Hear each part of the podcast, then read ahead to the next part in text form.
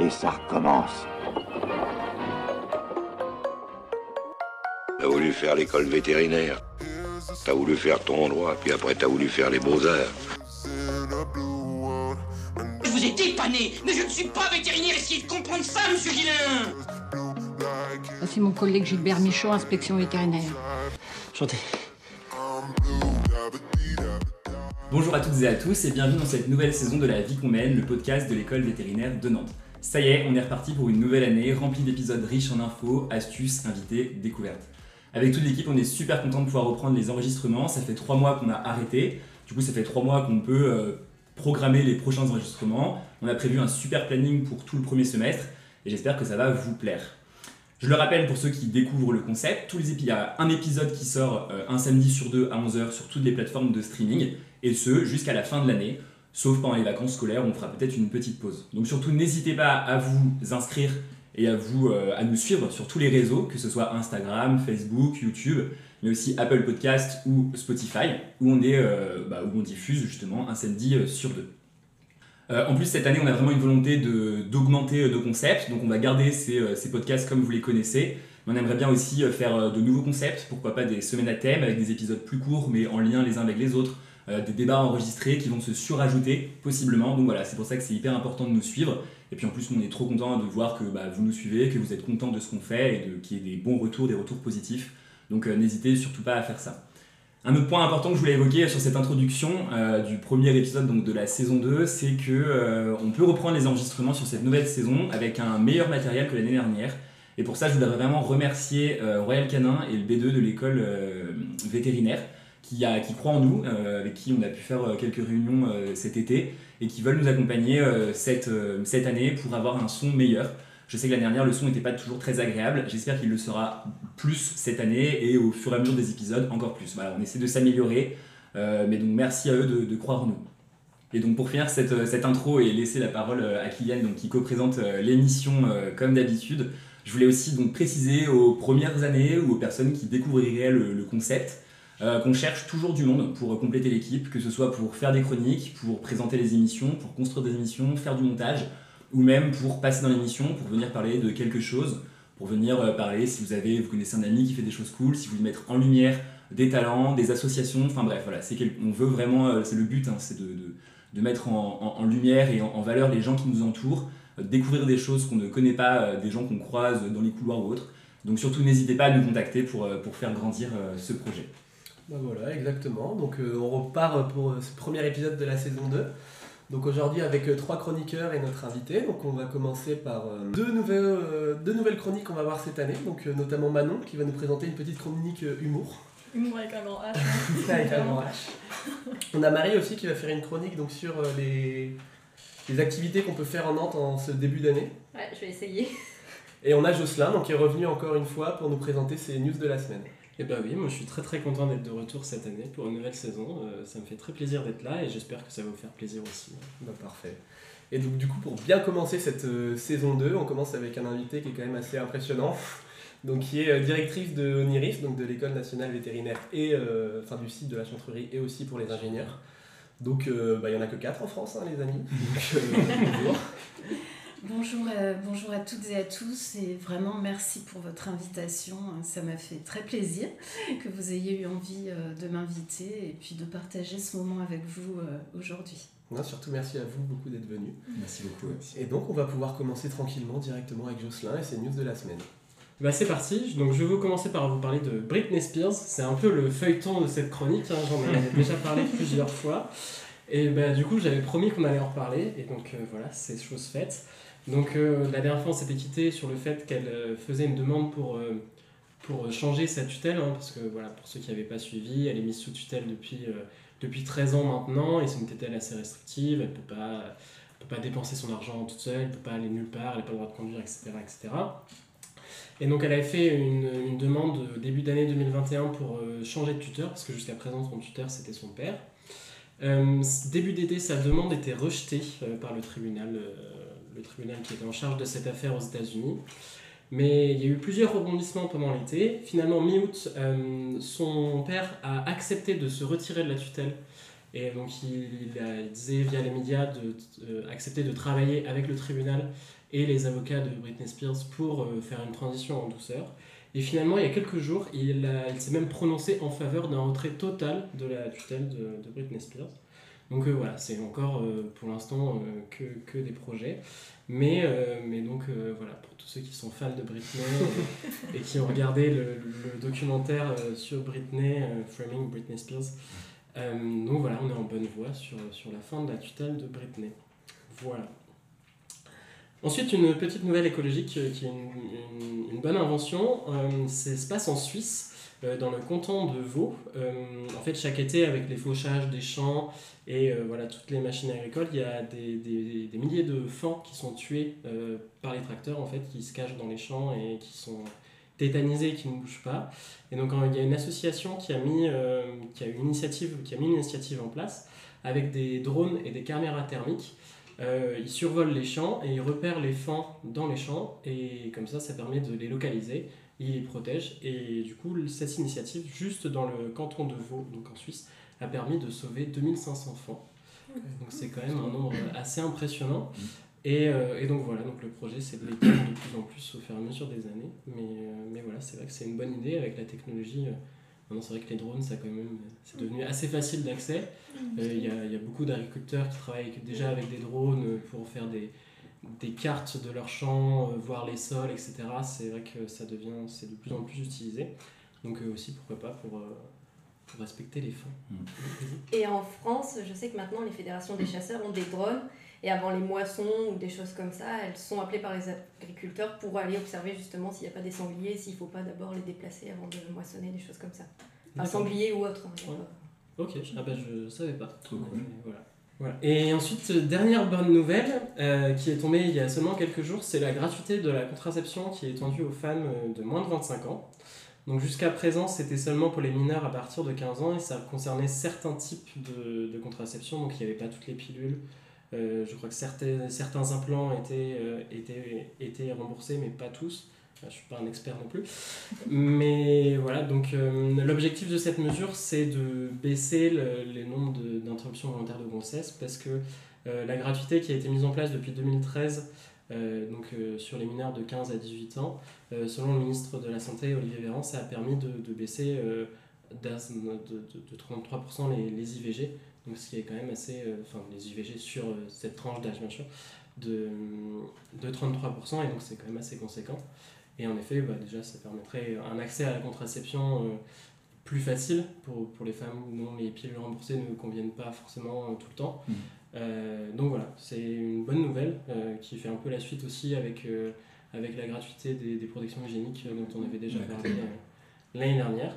Donc voilà, c'est toujours dans la même dans le, même esprit, je trouve, et ça a fait bouger les choses, et je trouve ça très, très bien. Et ça se passe comment exactement pour se fournir enfin, euh, euh, bah, Maintenant, en fait, ça va être totalement remboursé par la Sécu, donc euh, les médicaments sont pris en charge, mais aussi la visite chez le, chez le médecin. Donc voilà, donc il n'y aura même plus de tiers payant, en fait, ce sera totalement gratuit, rien à avancer, donc voilà, c'est vraiment 0, 0 euros. et ce, voilà, pour toutes les femmes de moins de 25 ans. Ça avance petit à petit. Mmh, c'est bien, c'est bien, c'est bien. Oui, oui, ça s'inscrit pleinement dans les, mesures gouvernementales pour lutter contre la précarité, euh, que ce soit chez les jeunes femmes comme les étudiantes, évidemment. Et, euh, et c'est une mesure d'égalité aussi, messieurs. Oui, voilà. évidemment. Oui, c'est vrai que nous, on n'a pas trop ce genre de choses à gérer. C'est vrai que mmh. c'est quand même. Euh, bah, merci, Merci, Jocelyn. C'est la bonne nouvelle, comme d'habitude. Et du coup, on peut euh, bah, enchaîner donc avec l'interview euh, de Laurence Desclessel, qui fait le plaisir, comme on l'a dit tout à l'heure, euh, de venir dans notre colloque pour, pour qu'on se rencontre et qu'on se connaisse, qu'on apprenne à se connaître un petit peu mieux. Et donc pour commencer, du coup, est-ce que vous pouvez nous raconter peut-être une petite anecdote qui vous a marqué quand vous étiez vous-même étudiante? Quelque chose qui vous fait encore aujourd'hui rire, ce genre de choses? Alors euh, déjà, peut-être pour celles et ceux d'entre vous qui ne le savent pas, je n'ai pas fait mes études vétérinaires euh, à Nantes, mmh. puisque euh, je les ai faites à Alfort. Alors j'ai démarré mes études vétérinaires en 1991, donc vous voyez, c'est il y a 30 ans, c'est comme si c'était hier. je vous laisse calculer mon âge, voilà. Mais en fait, ce qui m'a marqué bon, il y a beaucoup de choses hein, qui m'ont marqué. J'étais enfin, d'un naturel assez, assez timide à l'époque, quand je suis arrivée en, école vétérinaire. Et en fait, je me suis retrouvée embarquée avec d'autres d'autres collègues par euh, les CRS euh, et j'ai terminé euh, donc, dans un commissariat de police. Alors, dans, quelle, dans quelles circonstances c'est arrivé En fait, au cours de, de la première année d'études, finalement, il y a eu une grosse mobilisation. L'école d'Alfort, au début des années 90, c'était vraiment la cata. Bon, pour vous dire, la cité euh, donc on était encore sur des toilettes à la turque, des douches hein, qui étaient même pas limite privatives, donc je vous dis pas, à l'époque euh, on atteignait 50-50 garçons et filles, et donc c'était un jeu assez facile pour les garçons euh, pour intimider les jeunes filles qui arrivaient. Donc c'était toujours un stress de traverser le couloir pour aller jusqu'à la douche et de revenir. Donc c'était voilà. Et euh, donc c'était dans un état euh, assez catastrophique. Voilà. Euh, et pour quelle raison finalement? Parce qu'au niveau politique, il y avait une volonté de déménager cette école. Donc ça faisait des années qu'il n'y avait pas eu d'investissement, il n'y avait pas de plan de rénovation, il y avait vraiment une pression de promoteurs immobiliers pour récupérer ce terrain qui était aux portes de Paris. Euh, qui coûtait beaucoup d'argent. Donc l'État, euh, en fait, euh, avait pour objectif de vendre et de reconstruire l'école donc en banlieue. Il y, a, il y, a, eu pas mal d'écoles prestigieuses hein, avant qui avaient déménagé, l'école polytechnique notamment. Euh, donc on était dans ce contexte-là. Et en fait, au niveau des étudiants et avec euh, les professeurs, on s'est tous mobilisés euh, pour, pour qu'il n'y ait pas ce déménagement. Donc c'est la raison pour laquelle je me suis retrouvée embarquée. donc on avait monté une manifestation pour laquelle on n'avait pas finalement eu l'autorisation. Surtout qu'on avait annoncé qu'on souhaitait enfin, manifester nous, mais aussi avec avec ce qui faisait sens pour nous, c'est-à-dire des animaux. Une vache et donc moi, voilà, euh, moi en particulier, j'avais un chien à l'époque à l'école. Bon, c'était l'époque dorée où les étudiants vétérinaires pouvaient euh, avoir un chien sur le campus et puis, euh, et puis dans les chambres. Et, et voilà, donc je me suis retrouvée dans cette manifestation. C'était un moment vraiment de solidarité, un moment de stress, mais bon, ils ont mis à exécution d'interrompre la manifestation. Et euh, donc tous ceux, en particulier ceux qui avaient des animaux, euh, ce qui était mon cas, j'avais un labri qui s'appelait Ghost. Et donc euh, on s'est retrouvés embarqués dans les camions de CRS. mais la moralité de cette histoire, et pourquoi je vous la raconte, c'est que bah, l'école d'Alfort, elle est toujours là où elle est aujourd'hui. Et elle s'est complètement transformée, puisque finalement, il y a eu des décisions politiques dans les années 2000 et qui se sont vraiment concrétisées en 2010. Ça veut dire 20 ans après ces grandes manifestations qui ont euh, finalement voilà, rénové et puis, euh, et, puis et redonné une nouvelle jeunesse à cette école. Voilà pour l'anecdote, l'anecdote de, de, la vie étudiante. Euh, mais voilà, au travers de cette histoire aussi, euh, peut-être vous dire euh, un élément auquel je suis sensible et puis ce qui m'a motivée pour venir aussi vous parler aujourd'hui. Je crois beaucoup euh, voilà, que les, les, les étudiants, les étudiantes, vous êtes, enfin, vous êtes la priorité évidemment. L'école, elle est tournée vers vous accompagner au mieux votre épanouissement, mais vous pouvez aussi être acteur de, de l'avenir de l'établissement. Voilà. Mmh. Euh, faire part de vos idées. Et voilà, au travers de cette histoire, euh, j'ai eu la chance à un moment donné, avec euh, les autres étudiants de ces promotions, hein, de participer à l'histoire et puis peut-être d'apporter notre petite pierre au, changement du cours de l'histoire que, que, les politiques avaient, avaient ancré. Voilà.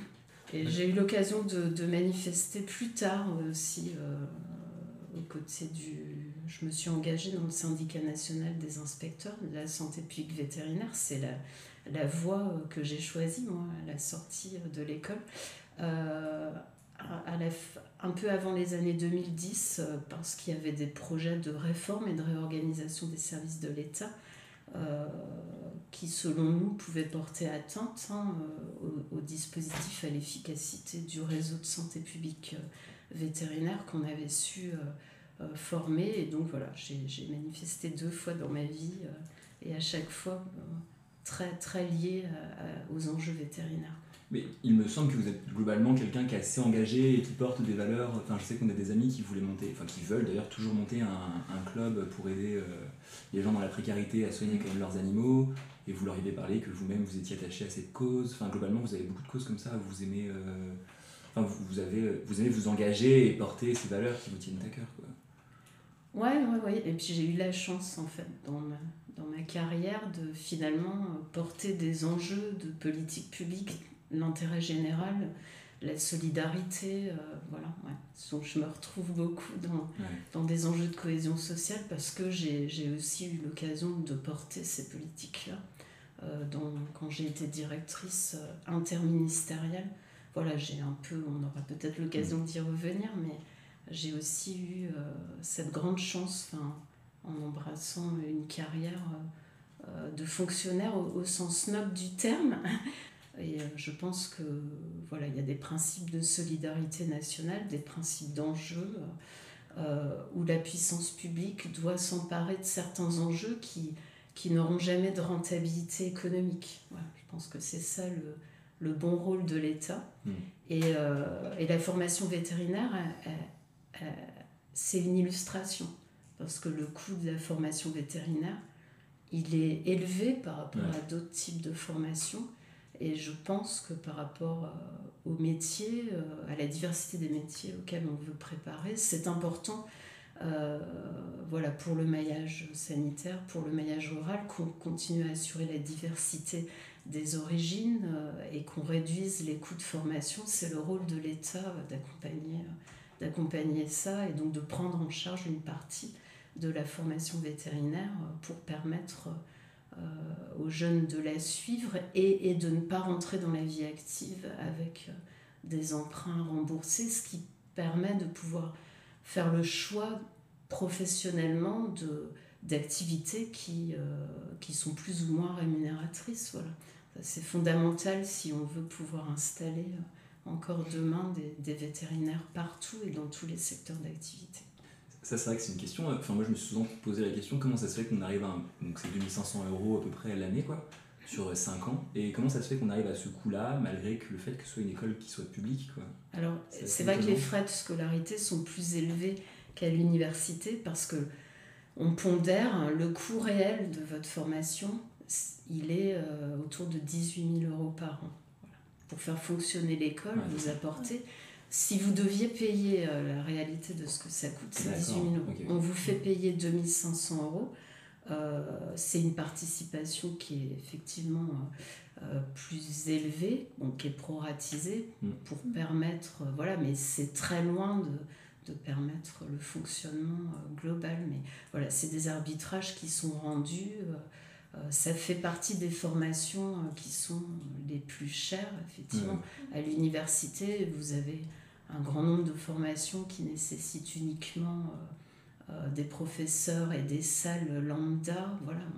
Donc, euh, ce qui n'est pas du tout notre, notre cas. Et puis en plus, vous avez, c'est une formation qui, qui, ne peut se faire quand même qu'à une échelle humaine. voilà, l'université, il comprime beaucoup les coûts parce que c'est des formations de masse. voilà, ce qui n'est pas le cas. Mais bon, retenez le coût réel et puis c'est d'actualité, puisque dans le modèle économique d'une école privée, c'est au cœur euh, aussi. Le coût réel est, est serait à 18 000 euros. Euh, et encore, euh, voilà, c'est en considérant qu'il y a quand même des fonds publics qui, qui, interviennent pour construire les murs. Voilà. La différence entre une école privée et une école publique, c'est que l'État ne participera pas au fonctionnement ni à la rémunération des enseignants. En revanche, la puissance publique, et c'est le cas du projet qui est en cours, les, ce qu'on appelle les collectivités locales, eux financent sur leur territoire la création des établissements d'enseignement supérieur qu'ils soient publics ou privés, parce qu'ils considèrent que ça participe à l'attractivité de leur territoire. En revanche, ils ne financeront rien du, du fonctionnement. Et du coup, euh, tant qu'on en parle de ces écoles vétérinaires privées, est-ce que vous avez pensé que c'était une bonne solution pour pallier au... Parce que c'était annoncé quand même en grande partie pour pallier au manque de vétérinaires ruraux. Est-ce que vous trouvez que c'est une bonne solution C'est une solution qui a été faite hâtivement Enfin, qu'est-ce que vous pensez de cette... Euh, ce qui a été proposé euh, Est-ce qu'il va être appliqué d'ailleurs Bon, enfin, c'est vrai que en tant que fonctionnaire et puis l'ensemble des directeurs, on n'est pas là pour commenter hein, une décision qui est prise par les représentants du peuple, hein, euh, le Parlement. Par contre, là où on a souhaité intervenir, et puis on a communiqué hein, là-dessus dans la semaine vétérinaire ou autre, on a voulu intervenir à partir des commentaires qu'on pouvait entendre. Parce que, premier élément, créer une école, une cinquième qu'on présente comme spécialisée pour résoudre les problèmes du monde rural. C'est mal connaître le cahier des charges de la formation vétérinaire, puisque on n'est pas là pour vous former sur un secteur d'activité précis. Le diplôme euh, et les évaluations européennes sont basées sur une formation qui doit être diversifiée, embrasser euh, euh, tous les enjeux. Donc déjà, cette cinquième école, elle ne peut pas former que des vétérinaires. Bon, premier élément. En plus, deuxième élément, c'est un peu paradoxal dans le modèle économique euh, de dire que on va former de manière privilégiée dans cette école privée des gens qui vont aller dans vétérinaire pour le monde rural, parce qu'aujourd'hui, tous les chiffres montrent que c'est une activité qui cherche son modèle économique. Donc c'est certainement pas euh, une activité qui permettra euh, facilement et rapidement de rembourser euh, pour un étudiant des emprunts ah pour retrouver facilement un niveau économique. Mais en fait, ce sujet-là, le maillage sanitaire en zone rurale, c'est pas un problème d'école vétérinaire ni de nombre de mm. vétérinaires formés. C'est vraiment réinventer le vétérinaire de demain. Et je pense que les organisations professionnelles agricoles ont un grand rôle à jouer, ne l'ont sans doute pas joué suffisamment. Euh, tant que le vétérinaire, euh, dans certains secteurs, ils, avancent et ils évoluent, hein, mais il y a toujours des raisonnements et vu comme un coût, dans une exploitation, dans un élevage, on n'avancera pas. Mmh. Voilà. Tant que ce modèle est basé sur euh, le chiffre d'affaires ramené de la vente de médicaments vétérinaires, on n'avancera pas. Parce que l'avenir, on voit bien, c'est d'utiliser moins de médicaments, euh, moins d'antibiotiques, mieux, euh, de faire beaucoup plus de prévention, de vendre, de, se repositionner en conseil, etc. Et il faut que les éleveurs acceptent de payer ce conseil, acceptent de payer euh, la continuité de soins qui coûte très cher, la couverture territoriale. Et, et c'est pas de créer une cinquième école ex nihilo qui résoudra ce, ce sujet qui est un sujet complexe, multipartenarial, euh, et, auquel euh, nous, les quatre écoles existantes, je pense qu'on est les plus à même euh, d'y travailler. Euh, donc, euh, non, non, franchement, on, est motivé, puis avec vous, étudiants, à démontrer que euh, voilà, les écoles nationales existantes françaises, elles peuvent prendre leur part pour proposer des solutions en lien aussi avec les territoires. Bon, je ne sais pas si vous le savez, vous serez peut-être concerné, hein, puisque en tout cas c'est pour votre génération, il y a eu d'autres modifications euh, réglementaires qui permettent aujourd'hui aux collectivités territoriales, comme ce qui existe depuis plusieurs années pour les médecins, d'aider financièrement euh, des vétérinaires euh, ou des étudiants vétérinaires pendant leur stage, par exemple les, les, stages tutorés ou d'autres stages, ou pour leur première installation, voilà, sous réserve d'un engagement euh, de durée euh, dans le territoire. Voilà. Donc ça, c'est nouveau. Jocelyn, tu voulais dire quelque chose tout à l'heure. Oui, bah, du coup, je voulais, on a un peu dérivé depuis que je voulais poser ma question, mais ouais, c'était, bah, c'était pour moi, c'est avant tout un problème d'attractivité des territoires plus qu'un problème vétérinaire, parce qu'on voit aussi qu'il y a des déserts médicaux et les déserts médicaux Ouais, se regroupent avec les, les vétérinaires. Et bah, quand on sort de l'école, on a tous globalement moins de 30 ans, donc on, c'est sûr que, à part ceux qui sont peut-être nés euh, en, en milieu rural et tout, c'est vrai que s'enfermer au fin fond de la Creuse. euh, à Ouais. 40 minutes de la plus grande ville, euh, c'est vrai que moi personnellement, c'est pas quelque chose qui, qui me conviendra. Donc, euh, c'est vrai Mm. que je pense que c'est c'est- d'une manière générale, c'est vraiment ça concerne pas que le monde vétérinaire. c'est Oui, vraiment- tout à fait. Non, mais. Mais voilà, il faut, il y a plein de zones en zone rurale dont l'accessibilité s'améliore. Donc il n'y a pas que l'opportunité de- Creuse. de s'installer à peut-être 40 pris- minutes. j'ai- euh, j'ai peut-être été un peu Mais c'est au, territoire justement, et c'est en lien avec les élus du territoire, de vous donner envie Oui, et, de, et de modifier l'image aussi. Donc c'est tout un mouvement et qu'il faut construire aussi ensemble, multi-partenarial. Voilà. Donc oui, donc effectivement, on a un petit peu dérivé, mais c'est bien, c'est trop cool. Et puis ça montre qu'en plus que vous êtes, euh, non, vous avez l'air euh, vraiment attaché à ce, ce côté euh, du métier, donc ça fait, ça fait plaisir. Est-ce qu'on peut peut-être du coup reprendre un petit peu les bases et nous, expliquer votre parcours un petit peu, comment vous en êtes arrivé ici? Et puis d'ailleurs, on avait une question qui demandait est-ce que c'était ça que vous vouliez faire quand vous étiez petite, ou en tout cas, qu'est-ce qui a été votre projet enfant Enfin Mm. voilà, un peu votre, votre parcours professionnel? Quoi. Alors non, quand j'étais petite, euh, j'imaginais pas que je dirigerais un jour euh, une école vétérinaire, ni que je rentrerais dans la fonction publique, même si ma maman était institutrice, mais euh, euh, non, non, c'est pas ça qui me fait rêver. Alors par contre, j'avais vraiment chevillé au corps, quand j'étais au lycée, l'envie d'être vétérinaire. Alors, euh, d'où me venait en fait cette envie euh, bah, le- je- ma, ma famille, enfin, des deux côtés, euh, mes, mes grands-parents euh, étaient éleveurs, voilà, en Mayenne, en, en Ille-et-Vilaine. Mais moi, je vivais en région parisienne parce que mes parents ont fait partie de cette génération qui ont quitté l'agriculture. Ils étaient dans des familles nombreuses, voilà, donc un mouvement. Euh, et puis mes grands-parents finalement euh, souhaitaient pour leurs enfants de, ne pas rester dans ce milieu agricole. Je vous raconte ça parce que ça va vous paraître paradoxal, mais donc moi je voulais être vétérinaire vraiment. Et euh, vétérinaire dans cette diversité. Je n'avais pas été éduquée dans un milieu où on avait des animaux de compagnie et tout ça. Moi, ce qui, m'intéressait, c'était la nature, le monde rural et puis l'agriculture. Euh, L'élevage, voilà, je passais toutes mes vacances euh, euh, à la frontière de la Mayenne, de l'île-et-Vilaine. euh, et voilà, ça, ça me plaisait. Donc euh, j'ai un peu contrarié mes parents. Euh, en fait, mon père, j'étais fille unique et puis mon père était technicien dans l'industrie. Comme je réussissais bien à l'école, il rêvait que, euh, que je devienne ce qu'il avait jamais pu être, ingénieur en fait. Voilà, que je fasse les arrêts métiers et tout ça.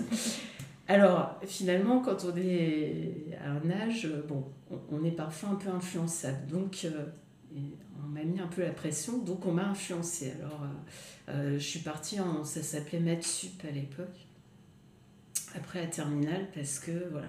Alors que je voulais faire vétérinaire. Dans un lycée parisien, en prépa, un lycée qui proposait pas euh, prépa vétérinaire. Donc, euh, comme ça, mes parents m'avaient bien, m'avaient bien coincée. C'était le piège. Euh, et puis, euh, donc j'ai passé un an, et puis en fait, j'étais pas bien. Voilà. J'ai, franchement, j'ai, enfin, moralement, j'étais pas bien. Alors, euh, j'avais de bons résultats, j'étais prise en maths spé et tout. Et j'étais déléguée de classe, et je m'en souviens, je suis allée voir les profs à la fin, et je leur ai dit, bah écoutez, euh, merci euh, voilà, de la proposition, mais je crois que je vais pas rester. Euh, vous me conseillez d'aller où pour faire une prépa vétérinaire? Et bon, ça a un peu surpris parce que c'est vrai qu'ils n'étaient pas habitués à ce qu'on, à quitte leur, leur établissement. Enfin voilà, quand on était pris quand on avait la chance d'être pris en maths P. Et puis on m'a dit, bah, allez à Marcian-Berthelot, puisque c'était le lycée qui avait les meilleurs résultats à cette époque-là. Donc j'ai débarqué, voilà, un peu comme ça, à Marcian-Berthelot. Et à partir de là, ma, ma vie a changé.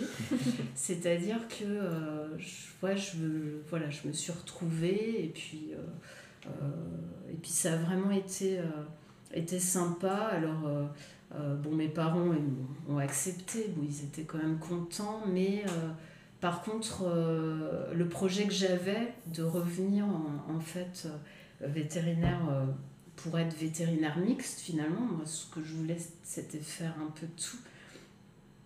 J'ai eu une petite musique euh, euh, qui m'a toujours un peu dit T'es vraiment sûr, c'est pas un métier pour une femme. C'est pas un métier pour une femme. C'était il y a 30 ans. Mmh.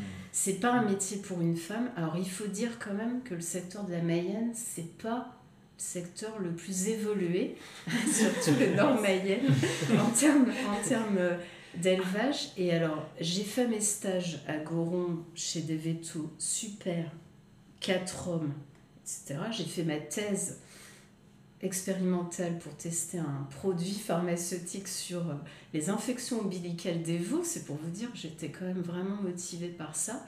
Mais eux aussi, en fait, c'était la même musique. T'es vraiment sûr tu veux faire ça Enfin, euh, voilà, il n'y avait, pas, avait pas de femmes à l'époque dans, ce secteur euh, d'élevage. Et puis mes oncles étaient producteurs euh, de lait à Goron et je rentrais. Oh, c'est pas un métier pour une femme. Puis à chaque fois que le veto venait, il y a un village difficile, mais regarde Laurence, tu seras pas capable de faire ça. Donc c'est vrai que c'est au bout d'un moment, on finit par se poser des questions. Alors en parallèle, euh, comme j'étais curieuse, finalement, tout, tout m'intéressait. Donc j'avais eu l'occasion de faire, ben, comme ce que vous aurez l'occasion de faire, un stage euh, dans un labo de recherche où j'avais travaillé sur des gécos, euh, enfin, avec les, les, les infections voilà, parasitaires. Bon, c'était passionnant. J'avais été dans un laboratoire vétérinaire départemental, là aussi j'avais trouvé ça intéressant. Enfin bon, finalement, je m'étais dit tout m'intéresse. Et puis j'avais une amie de promo qui, euh, elle, voulait euh, passer le concours pour rentrer dans la fonction publique. La particularité, c'est que euh, donc en 1994, je rentrais en, en donc j'étais en avant en troisième année, c'était un cursus en quatre ans à cette époque-là. ils ont mis en place pour la première fois un concours pour rentrer, pour devenir élève fonctionnaire à la fin de ses études et rentrer après euh, dans les services vétérinaires. Avant, c'était sur dossier. Voilà. Euh, et donc, ils ont fait beaucoup de publicité. Ils ont fait le tour des écoles. Et donc, mon amie qui était intéressée par ça, le soir de la conférence, elle me dit Bah, tiens, je vais à la conférence. Bon, d'accord, ben, bon, ben, j'ai rien de particulier à faire, je t'accompagne. Et puis, voilà, en fait, c'est le croisement entre peut-être un peu de de bashing négatif par rapport au projet que j'avais, hmm. qui était peut-être trop tôt par rapport à un environnement qui n'était pas encore prêt à ça.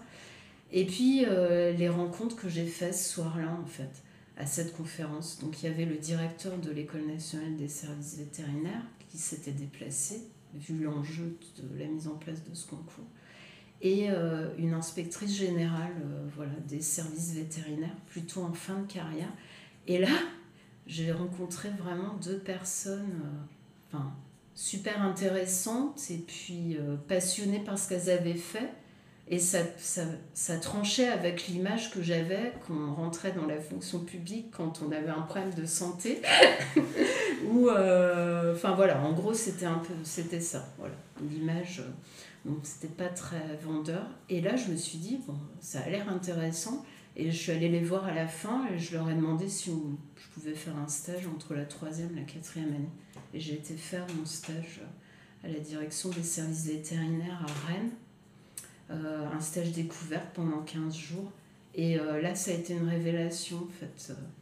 Il y a deux choses qui m'ont marqué. La diversité des activités entre des choses très liées à l'animal, hein, évidemment, la santé animale, la protection animale, le contrôle de tas de choses. Euh, et, la position du contrôleur, je trouvais très intéressante parce qu'on on découvrait le fonctionnement, le background de, de, toutes ces structures, de, des entreprises agroalimentaires, comment on fabriquait du surimi, enfin, je me rappelle à Saint-Malo, des trucs que j'imagine. Toujours un grand mystère. Que j'imagine pas.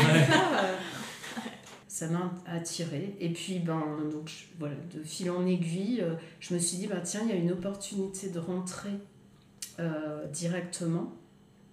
Il y a l'aspect financier aussi. C'était pas ma motivation première mais ça me permettait d'être indépendante financièrement beaucoup plus tôt. Euh, et puis. Pourquoi exactement? Enfin... Bah, voilà, le. Bon, c'est vrai que mes parents euh, avaient fait beaucoup de sacrifices quoi, pour euh, mes études, en plus m'envoyer à Paris et tout ça. Et donc voilà, je sais pas, j'ai éprouvé à ce moment-là ce besoin aussi de et puis ils, étaient tellement inquiets, ils avaient cette inquiétude un peu chevillée au corps. Je me suis dit, bon, après tout, on s'engage pour 5 euh, ans. Si ça ne me plaît pas, euh, j'ai bien compris que je pourrais faire euh, voilà, plein, la, la pratique. je pourrais toujours me réinsérer dans, dans, une activité clinique. Voilà, ça a été mon raisonnement. Et je me suis dit, voilà, pourquoi pas. Euh, bon, il y a, y a, une année supplémentaire d'études à faire. Euh, j'étais payée en dernière année et j'étais payée pour l'année euh, supplémentaire d'études. En plus, j'allais découvrir le campus de Lyon. Enfin voilà, rencontrer d'autres personnes. Voilà, je me suis dit, bon, bon j'ai rien à perdre. Donc j'ai passé le concours, je l'ai eu. Et puis voilà, puis après, ça a été... franchement, j'ai jamais eu de regrets j'ai jamais eu de regrets parce que à côté de la vie professionnelle, j'ai gardé, euh, j'ai pu garder ma, ma passion voilà, pour, pour les animaux. Je me suis, voilà, je me suis réalisée autrement. Euh, peut-être aussi que ce qui a pu m'influencer euh, dans mon choix d'orientation, c'est le fait que j'avais rencontré quelqu'un aussi qui, qui était vétérinaire, lui un peu plus peu plus âgé que moi. On ne s'est pas rencontrés à l'école, on s'est rencontrés en Mayenne, justement. J'ai les vétos, euh, les vétos euh, qui, qui m'encourageaient pas à faire. Et lui, il était assistant hein, voilà, quand je faisais ma thèse euh, pratique. et j'avais pas eu une image très de la place de la femme dans le couple de vétérinaires, tous deux installés en libéral, très positive. C'est-à-dire j'avais eu quand même eu l'impression, mais c'était il y a 30 ans, c'est plutôt la femme qui s'adaptait, qui souvent était salariée, euh, voilà, quand euh, le, mari était associé. Et euh, voilà, tout ça a dû aussi inconsciemment jouer en me disant on trouvera peut-être un meilleur équilibre aussi professionnellement si on ne fait pas la même chose et si on n'est pas en activité libérale tous les deux. Voilà un peu les, et euh, non, j'ai eu aucun regret, mais euh, voilà, j'ai gardé ma passion pour les animaux. Et puis, souvent mes enfants ont l'habitude de dire Papa, c'est un vrai vétérinaire quand ils étaient petits. Papa, c'est un vrai vétérinaire, il soigne les animaux. Maman, elle a fait des études vétérinaires aussi, mais bon, elle passe beaucoup de temps en réunion. Des fois.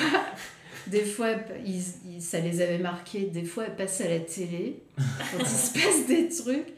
Euh, et ça la stresse beaucoup. Et puis, euh, mais par contre, euh, c'est maman qui aime le plus ses animaux à la maison. Oh.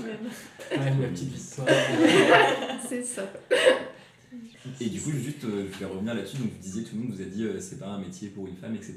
Et ensuite, est-ce que dans la profession non libérale, vous avez vous l'avez senti comme un handicap dans la, la, montée, l'ascension professionnelle, quoi, jusqu'à devenir du coup directrice d'une école? Est-ce que parfois ça a été un handicap? Ça, ça, vous a suivi ça? Ou au fur et à mesure des années, ça s'est arrêté parce que bah, les gens ont compris qu'il y a une évolution et heureusement c'est Ouais, je pense qu'il y a une évolution. Euh, et paradoxalement, je dirais qu'elle s'est faite peut-être plus rapidement euh, pour accepter des femmes vétérinaires en zone rurale euh, que ce que j'ai pu rencontrer, euh, là vous mettez le doigt sur une vraie euh, question, hein, qui est des femmes à des postes de responsabilité dans des milieux, il y, a, y, a, un plafond de verre. Mais en fait, pourtant, on est plus de femmes, ben, forcément, vu le pourcentage, ben, inspectrice de la santé publique vétérinaire, il y a plus de cadres femmes dans un certain nombre d'administrations hein, et au ministère de l'Agriculture, mais il y a des secteurs d'activité où finalement les, postes de direction, les hommes restent surreprésentés. Voilà. donc ça évolue. Euh, mais je pense que sans la volonté politique, alors j'aime pas trop hein, cette, euh, cette idée de mettre des quotas ou en tout cas de regarder là depuis euh, à peu près 7 à 8 ans, il y a un objectif de performance dans tous les ministères pour rendre compte sur les primo-nominations, le fait que pour les primo-nominations, on, cherche à, avoir un taux de 40% de femmes. C'est dommage d'en passer par là. Hein. Moi, je suis persuadée qu'il faut, à, valeur égale, euh, euh, moi, je ne suis pas pour les quotas. Hein. J'estime que euh, une femme ne doit pas obtenir un poste parce qu'elle est une femme, elle l'obtient parce que elle a la même valeur qu'un homme. Mais il n'en demeure pas moins que sur des critères de carrière, de sélection, où on va juger sur la diversité de nombre de postes occupés, la mobilité géographique. C'est vrai que quand on est une femme et qu'on a souhaité avoir une vie de femme, et notamment des enfants, on a forcément des trous par rapport à la carrière d'un homme. Donc en fait, la seule chose, c'est qu'il faut qu'on ait euh, euh, des critères qui ne nous pénalisent pas euh, par, rapport, par rapport à ça. Et c'est vrai que le critère de mobilité géographique, ça, ça peut nous pénaliser.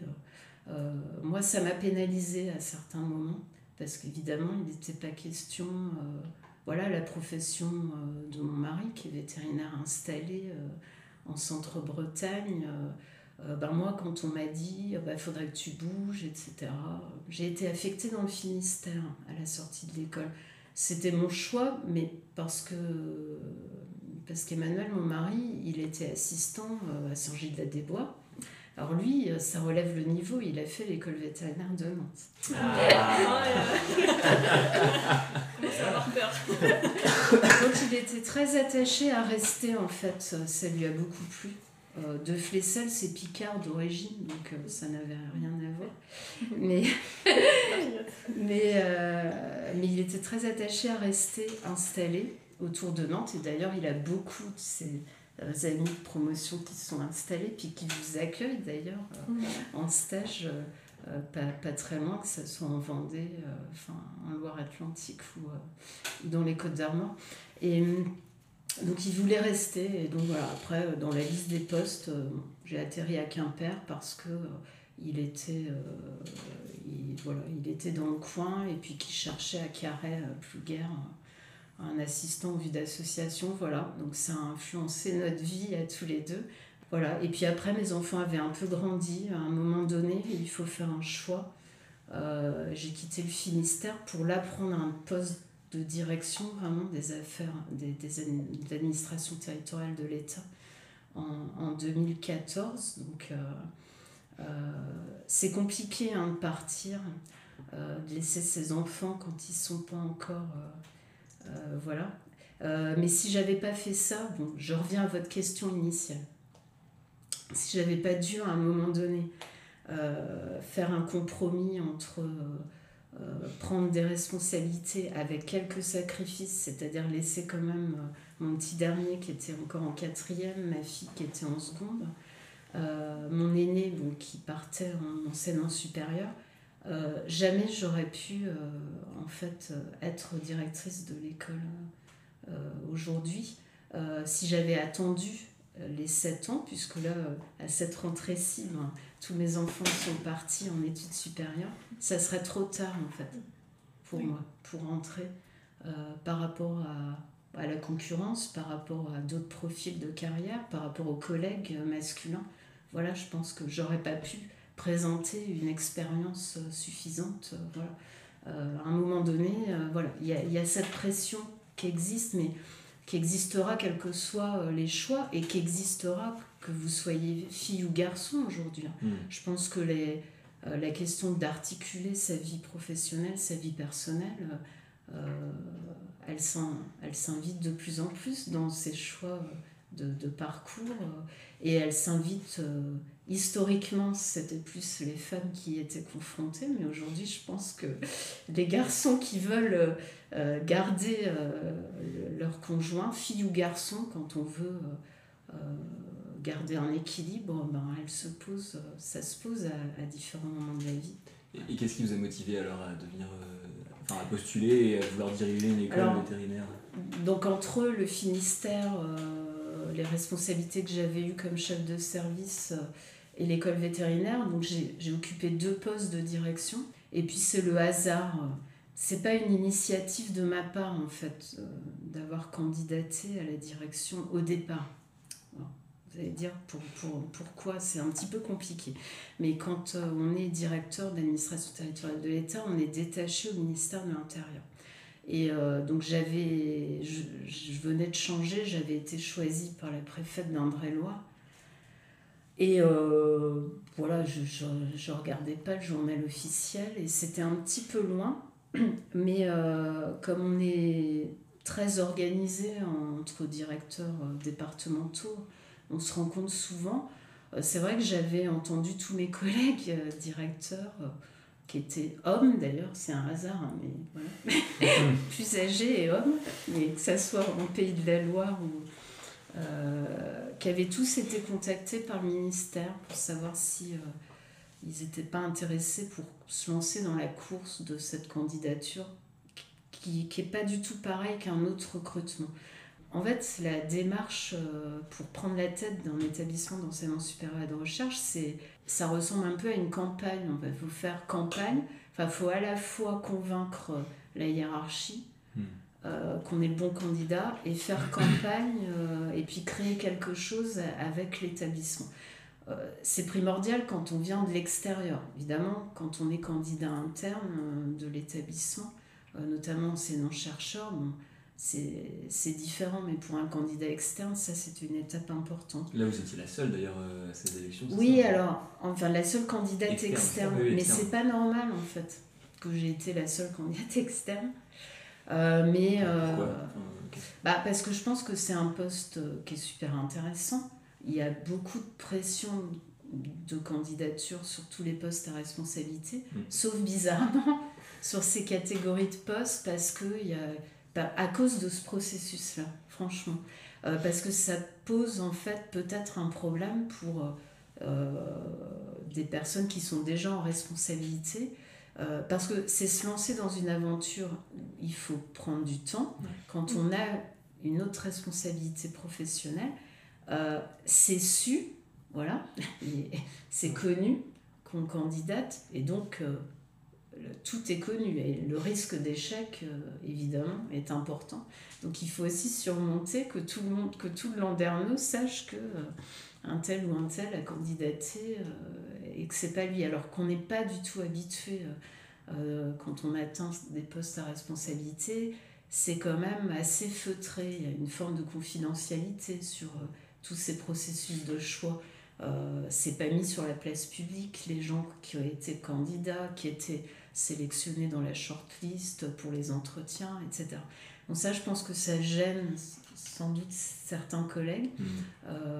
voilà. Ce qui est sûr, c'est que l'autorité de tutelle souhaite bah, à chaque fois qu'il y ait des candidats internes et des candidats externes. Donc euh, à Oniris, euh, personne ne semblait euh, voilà, motivé pour candidater en externe. Je ne reviendrai pas pour quelles raisons, mais il y, a eu un certain nombre de difficultés dans la gouvernance. Le fait que ça soit une école mixte, qui n'est pas évident aussi. Bon, voilà, donc il y avait un certain nombre de points. Euh, toujours est-il que, bah, à un moment donné, euh, un de mes anciens directeurs, euh, voilà, qui, qui est chargé du suivi aujourd'hui des, des, cadres du ministère de l'Agriculture, a pensé à moi et donc on m'a appelé, mais très tardivement, voilà, une semaine avant la fin de clôture des candidatures pour me demander si ça m'intéresserait pas. J'en avais entendu ah parler. Oui, c'était quasi du hasard en fait. C'était pas ah ouais, En fait, j'en avais entendu parler euh, parce que mes collègues avaient dit bah tiens, j'ai été appelée pour savoir si euh, je voulais pas euh, me lancer dans la campagne Oniris. Mais je les entendais dire bon, moi, je vois pas ce que ça va m'apporter. il faut faire campagne, il faut prendre du temps pour un résultat qui est incertain au bout. c'est compliqué, étant pas enseignant-chercheur euh, de gouverner des enseignants-chercheurs qui ont un statut euh, particulier, une indépendance, c'est pas un mode hiérarchique. Tout ça, ça n'a pas, euh, en fait, ça n'a pas donné envie à mes collègues. Mais quand je les ai entendus, en fait, je m'étais dit, ah ben, si on m'appelait, moi, ça m'intéresserait de tenter machin. Et bien, sauf que je me suis rendu compte à ce moment-là que je me suis auto-censurée en fait. Je me suis pas dit, tiens, je vais appeler le ministère, même s'ils cherchent quelqu'un pour lever le doigt en disant, bah moi euh, je suis intéressée euh, à me lancer. Enfin ça marche ça marche pas euh, ça m'intéresse. Mais voilà j'étais au ministère de l'intérieur. Je pouvais pas prendre l'initiative la préfète elle m'avait recruté elle me faisait confiance j'allais pas me lancer et donc quand j'ai eu ce coup de fil bah là c'est ça a été la conjonction entre une envie que j'avais mais que je pouvais pas par mon statut prendre la moindre initiative et puis ce coup de fil que j'ai eu. Donc ça s'est croisé et c'est clair que quand j'ai été appelée, euh, ça m'a pris une nuit. Euh, j'ai potassé, euh, enfin voilà, j'ai relu tout ce qu'il y avait sur le site de Niris et tout ça et je me suis dit j'ai envie de le faire. Alors, j'ai pas convaincu les étudiants. C'est ce que j'avais C'est que c'est important d'en parler. Pour vous, c'est pas forcément évident parce qu'en plus, on sent que vous êtes. Euh, bah, là, vous venez, enfin, on sent que vous êtes très euh, mm. dans une démarche de, de, penser aux étudiants, quoi. Ouais. Alors qu'effectivement, ça a été ma déception euh, en fait. On n'a pas, enfin, c'était pas notre choix. Quoi. Non, mais ça a été ma déception parce que, mais sauf que je me faisais pas beaucoup d'illusions. Je trouvais que c'était logique que vous vous projetiez à choisir un des deux profs, surtout côté étudiant vétérinaire, vous étiez plus nombreux. Hmm. Donc, euh, mais j'étais quand même un petit, peu, un petit peu déçue. Mais, euh, T'avais une question ouais, je, bah, je pense qu'on est la partie la plus difficile à convaincre parce que c'est vrai que nous on voit toute la partie gestion, toute la partie administrative et tout ça, on est un peu plus détaché par rapport à, par rapport à ça et c'est vrai que que nous, euh, ce qui, ce qui, nous faisait envie avec, euh, avec Monsieur Bach, c'était le fait que ce soit vraiment quelqu'un de l'intérieur, justement, plutôt qui, qui connaisse les, les, qui soit au courant des problèmes de l'école depuis un certain nombre d'années. Ouais, je pense qu'on est vraiment le, le, public le plus difficile à, mm-hmm. à conquérir. Euh, que... Oui, à partir du moment où on est extérieur, voilà, mais mais cela dit, j'ai beaucoup apprécié tous les contacts que j'ai pu avoir hein, sur les deux campus. Mais je, je voilà, je, ne me faisais pas beaucoup d'illusions. Mhm. Après, je ne sais pas euh, si, en tout cas depuis que je suis arrivée en fonction, enfin, en novembre 2020, si j'ai réussi à plus vous convaincre. Bah, Déjà, si, et c'est pour ça justement, on va en reparler de la vie étudiante, parce que nous, c'est ce qui nous concerne le plus mhm. quand même. Donc, euh, on a vu que vous aviez beaucoup de projets, vous avez essayer un maximum après ces années de Covid là, de, de relancer la vie étudiante.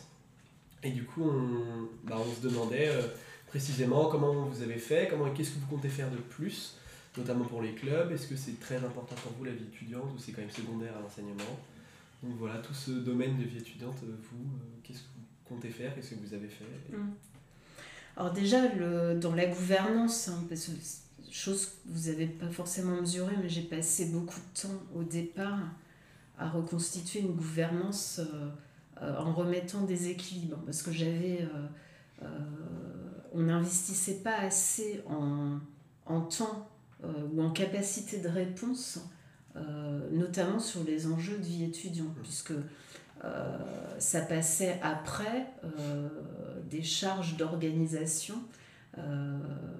notamment puisque tout était concentré sur Sandy Lecoq, l'ancienne dev, qui finalement avait toute la charge aussi de coordonner euh, euh, des enseignants-chercheurs, en plus sur les deux campus, plus la vie étudiante.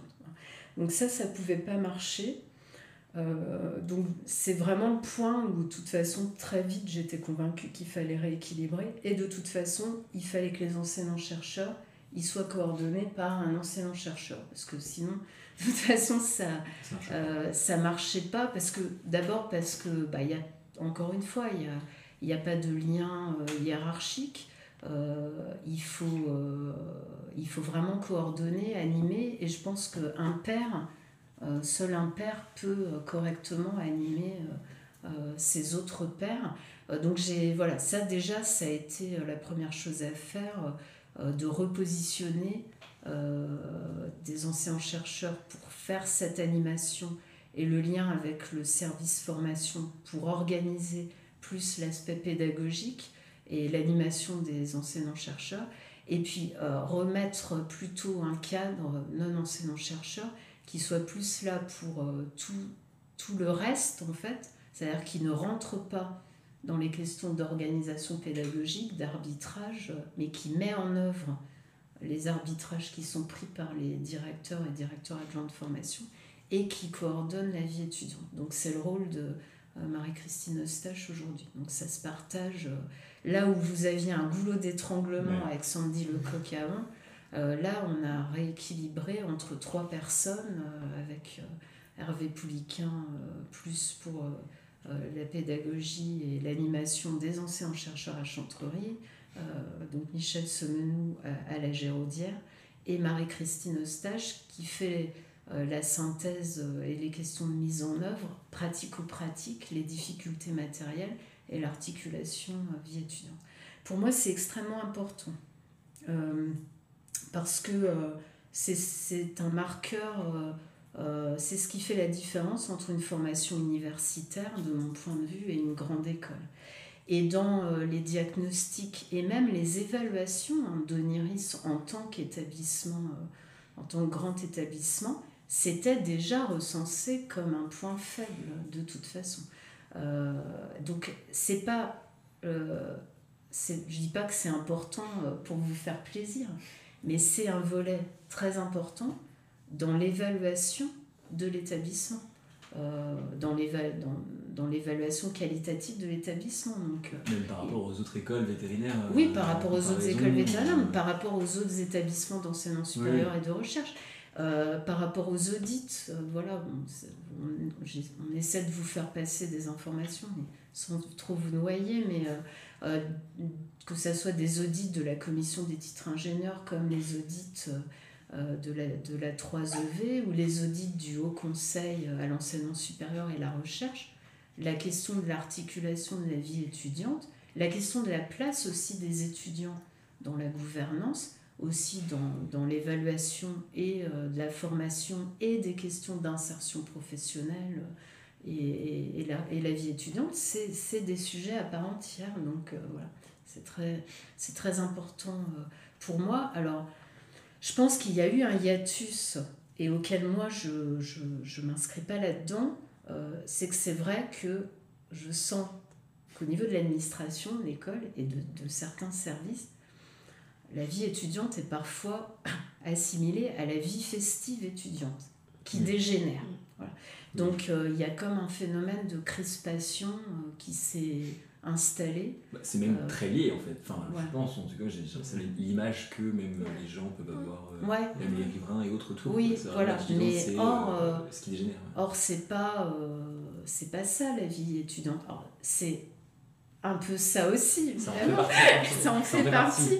J'ai été étudiante euh, et puis mes enfants sont étudiants et voilà, ça fait partie d'un tout, mais c'est euh, vraiment.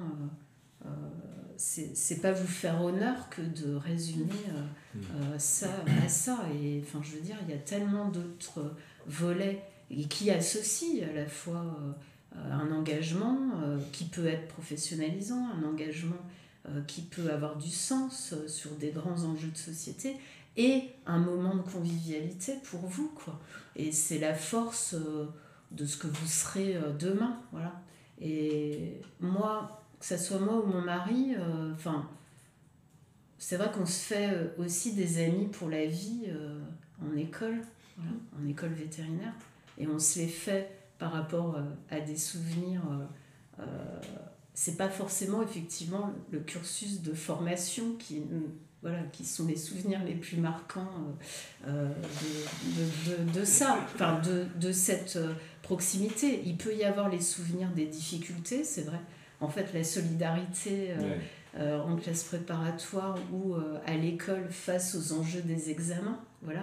La solidarité, l'entraide, c'est ça qui soude. Et puis, tous ces moments de vie festifs ou ces projets qui ont pu être montées, qui ont pu apporter des satisfactions. C'est tout ça qui soude. voilà, donc ça a beaucoup de sens pour moi.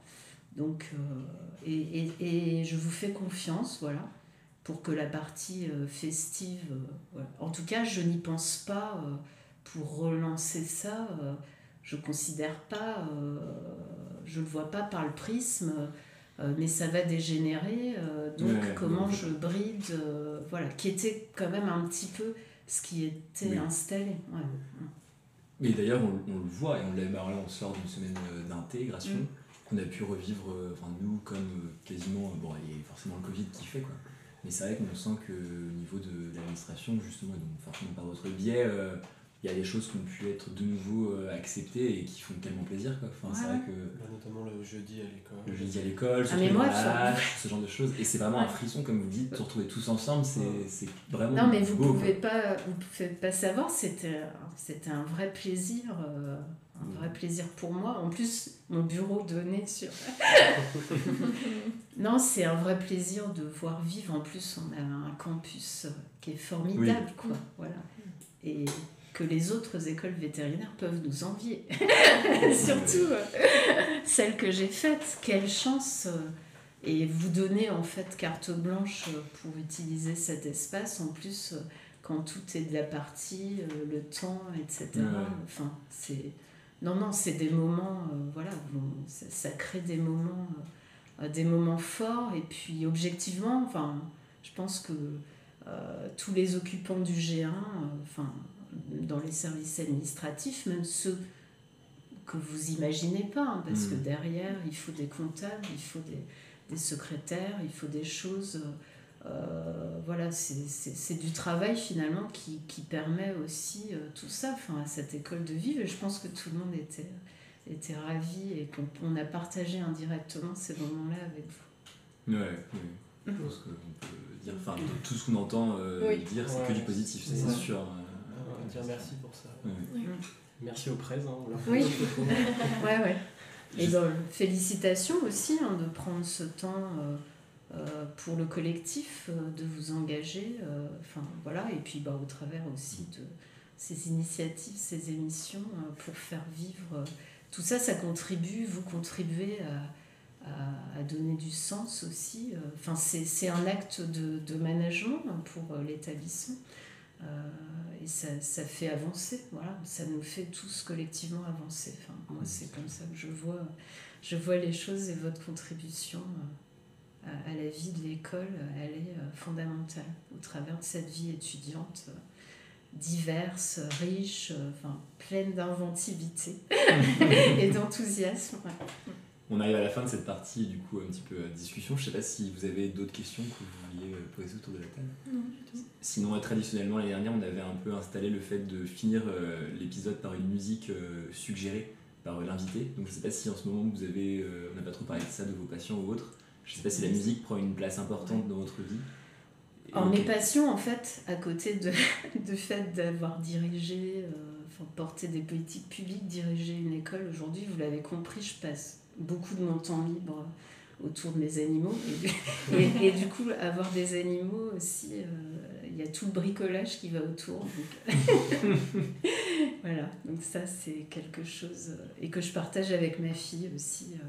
Et hum, non, musique, ben, ça, c'est vraiment dans l'actualité de la semaine, mais voilà, j'ai été très émue enfin, en écoutant la musique du professionnel, voilà, qui, qui a été passé euh, lors de l'hommage aux mm. Invalides pour Jean-Paul Belmondo. Ça, ça prend les tripes, hein, comme beaucoup de musique mmh. d'Ennio Morricone. Euh, et puis voilà, j'aime, j'aime beaucoup le cinéma euh, et la musique, j'en ai fait aussi. voilà, quand, quand j'étais jeune. Euh, bah, du coup, euh, on a fini avec cette partie-là. Donc, euh, comme vous avez dit, vous adorez les animaux. Donc, j'ai été voir sur votre compte Instagram. C'est l'heure de ma chronique qu'on a appelée Question pour un alpaga. donc, voilà, donc on a vu que vous aviez un alpaga que vous aviez nommé, enfin, nommé Figaro, c'est bien ça? Mm. Et donc, du coup, bah, j'ai fait un petit quiz sur des informations euh, de la vie d'un alpaga. Et j'espère que vous serez capable de répondre à tout. On va essayer. J'aurais dû réviser avant de venir. Et s'il y a d'autres gens qui connaissent la, la, réponse ici, tout le monde peut participer. Mm. Donc tout d'abord, question facile, comment s'appelle la femelle de l'alpaga? Facile, j'en sais rien, je ne savais pas non plus avant. euh, ben, en fait, pour moi, c'est mâle ou femelle alpaga, j'ai pas... Euh, alors c'est pas ce que j'avais trouvé, ou alors j'ai très mal fait mon taf. non mais c'est vrai que c'est pas... C'est possible aussi, hein, c'était mal fait ton taf. Donc euh, moi j'avais la Le Mbra. petit c'est le crian, Oui, ça, voilà. je l'ai vu aussi. Mais je Mais me suis dit par que tout le monde allait connaître. Non. Donc voilà, donc la femelle, moi j'avais trouvé la Mbra. Ouais. Donc, euh, Alors moi c'est un mâle, je vais me Ah, rattraper comme ça. comme ça. Et c'est pas juste en espagnol en fait, Emma, ou en portugais? non, je suis idiot, mais pas à ce point-là. Euh, le temps de gestation de l'alpaga, est-ce que vous l'avez? 11 mois. Oh, 11 mois et demi.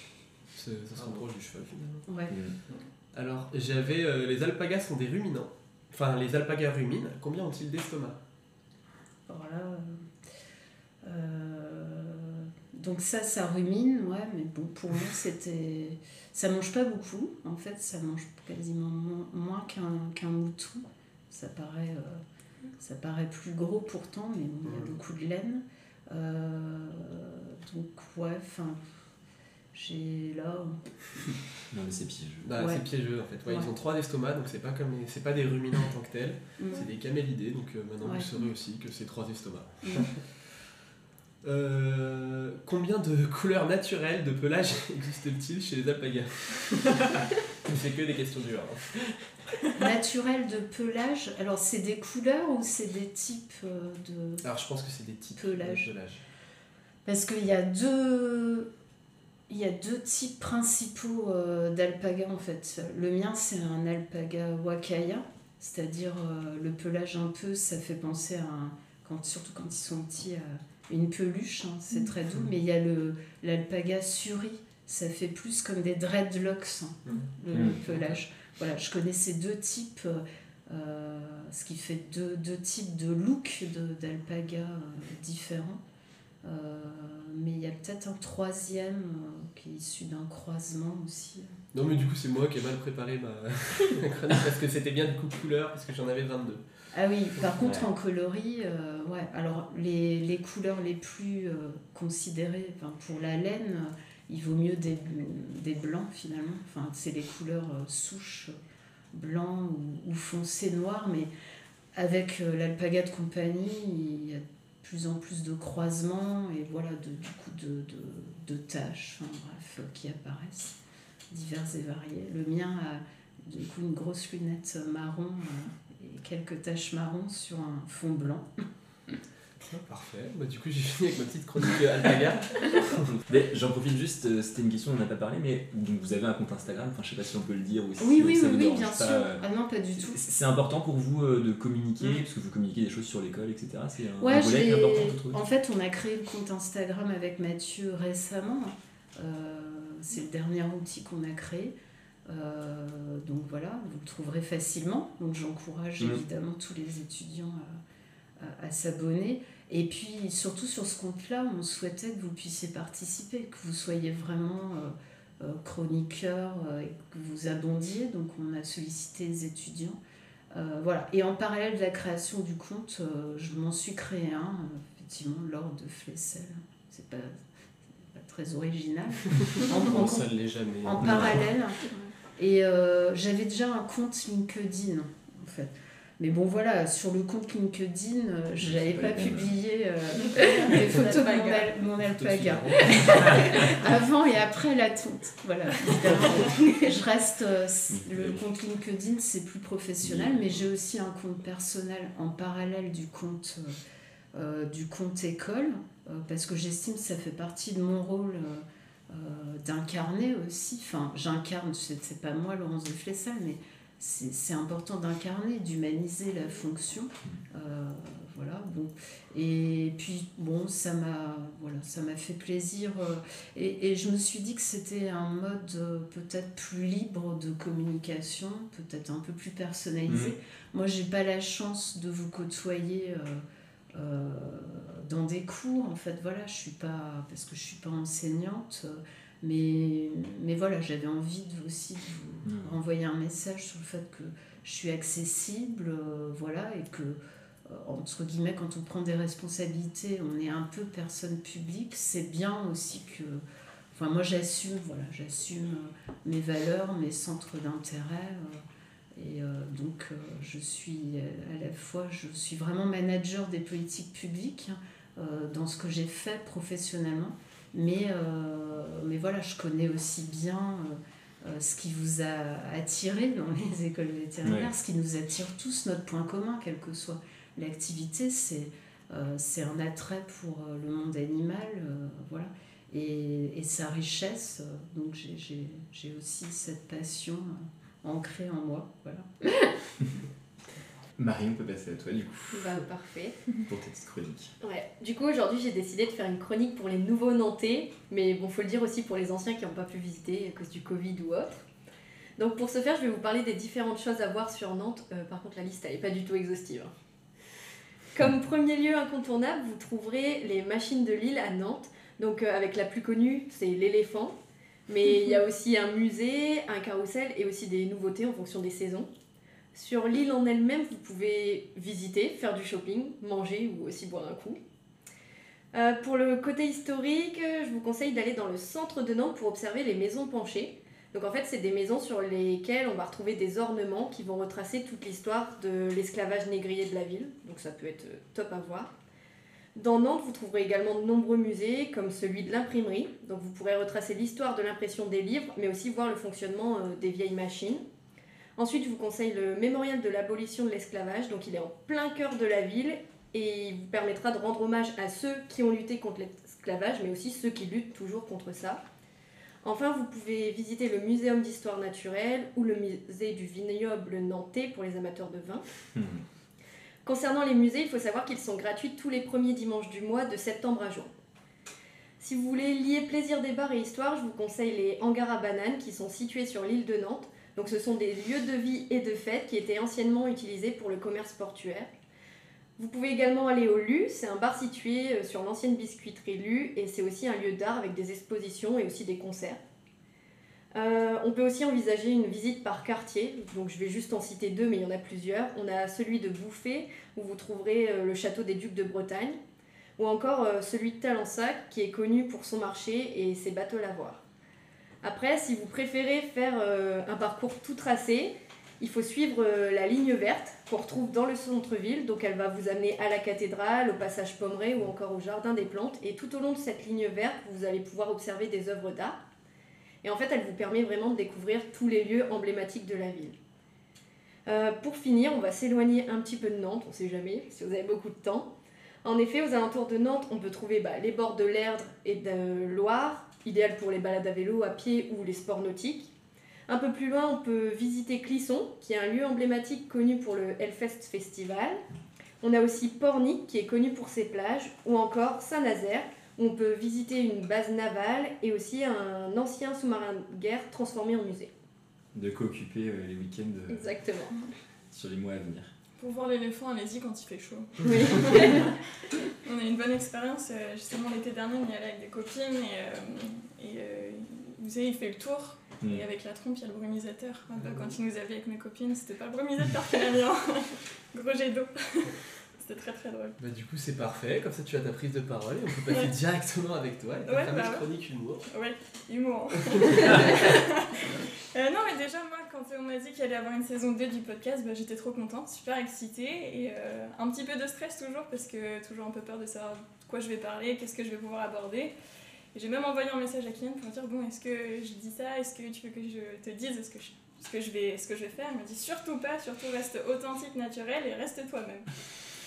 Donc bah, je me suis dit bah pourquoi pas, mais j'avais quand même le, stress de ne pas être entre guillemets assez drôle parce que selon une étude menée par des hommes, 100% des femmes sont moins drôles que les hommes. Donc je me suis remise en question et je me suis dit n'étant drôle que euh, certains jours de l'année, c'est-à-dire les nuits de pleine lune en année bissextile, ça fait pas beaucoup. Donc je me suis dit bah autant raconter une anecdote. Donc ça m'est arrivé il y a quelques semaines maintenant. J'étais sur le périphérique euh, nantais à la recherche d'un sens à ma vie. Et euh, qui dit périphérique dit embouteillage. Je sais pas pourquoi, mais ces deux mots sont toujours vraiment euh, intimement corrélés. C'est comme fraise et chantilly ou encore les soirées veto avec les leggings. Visiblement vraiment, vraiment inséparables. Donc bref, j'attends euh, sagement que ça désemplisse en m'énervant sur quelques familles, en les insultant sur cinq générations, en espérant que ça, que ça arrange la situation et que ça avance plus vite. Mais évidemment, c'est pas le cas. Donc je me dis, bon, bah, c'est pas grave, je vais commencer à réfléchir à des questions assez existentielles comme j'aime le faire le soir quand je dors pas. Donc par exemple, est-ce que les œuvres ils sont euh, noirs rayés de blanc ou blanc rayés de noir? Est-ce que les personnages de Cars ont une assurance auto? Ou... comment on fait le surimi par exemple?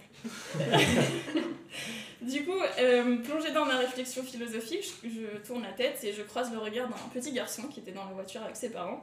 Et vous savez, c'était une, une grande voiture, le genre de famille où il y a autant d'enfants que de joueurs dans une équipe de foot. Donc euh, je, je, le regarde et je me dis, bon, bah, il va me sourire, il va, il va me faire coucou et je lui souris. Et quand euh, il croise mon regard, son regard plein de malice change très vite et c'est pas une main que je vois, c'est seulement majeur. Donc je me dis, bah, sympa comme première approche pour un petit enfant de 5 ans. Et je me suis dit, pourquoi tant de haine dans, dans un, petit, un petit être censé être si naïf et si mignon? Dans tous les cas, je me suis mis vraiment à, rigoler parce que je me suis dit, bah, pourquoi? Est-ce que c'est le signe que j'avais demandé à Dieu pour ma vie? Et non, au final, bon, bah, le, le trafic a repris, j'ai continué ma route et je me suis dit, bah, Timothée, calme-toi quand même, parce que tu es si jeune et tu es censé profiter de ta vie, de, ta, de tes vacances avec, euh, avec tes parents. Donc euh, ça m'a fait vraiment beaucoup sourire, je me suis dit, j'espère que la jeunesse n'est pas perdue. Et euh, dernier mot en parlant de la jeunesse, comme on a accueilli les, les, premières années il y a une semaine, je leur souhaite juste que de la réussite, que du positif, et puis s'il y a quoi que ce soit demandez-nous de l'aide et envoyez-moi un message, j'aurai toujours des vannes à vous raconter. et on leur souhaite de rejoindre le podcast. Exactement. Oui, c'est vrai, c'est vrai, c'est vrai, venez, venez. Alors c'est les premières années ou c'est les deuxièmes années? Parce que c'est vrai qu'on n'en a pas beaucoup parlé, mais oui.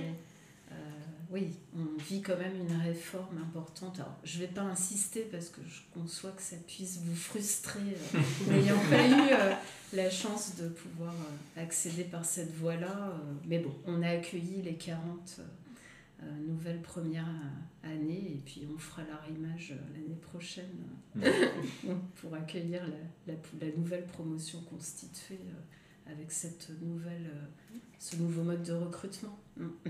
Et après, il est prévu, si augmentation il doit y avoir des promotions, le ministère n'a pas tranché, il y a une histoire d'argent, mais euh, il est prévu, en tout cas, euh, la volonté politique est d'augmenter via ce mode de recrutement. Donc il est possible que dans un temps plus ou moins long, l'objectif soit bien euh, d'atteindre 200 étudiants par promotion, dont 80 qui seraient issus de la voie oui. post-bac. En tout cas, si vous faites des travaux, nous on, est, on recherche un studio pour être fixe. Je passe Ah comme oui, ça. ça va avoir moins de réverb. Et...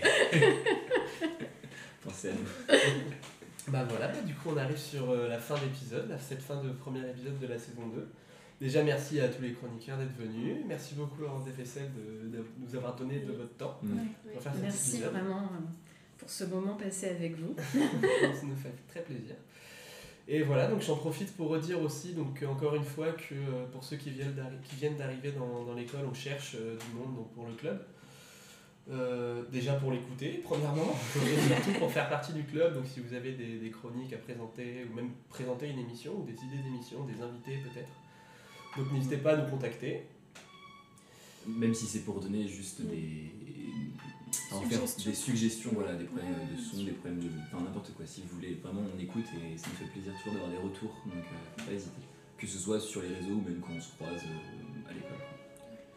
Et donc voilà, donc abonnez-vous, activez la cloche. et, euh, on va vous laisser avec du Ennio Morricone après. Exactement, voilà, au revoir et puis du coup, bah, dans 15 jours. Ciao, ciao. Ciao. Au revoir.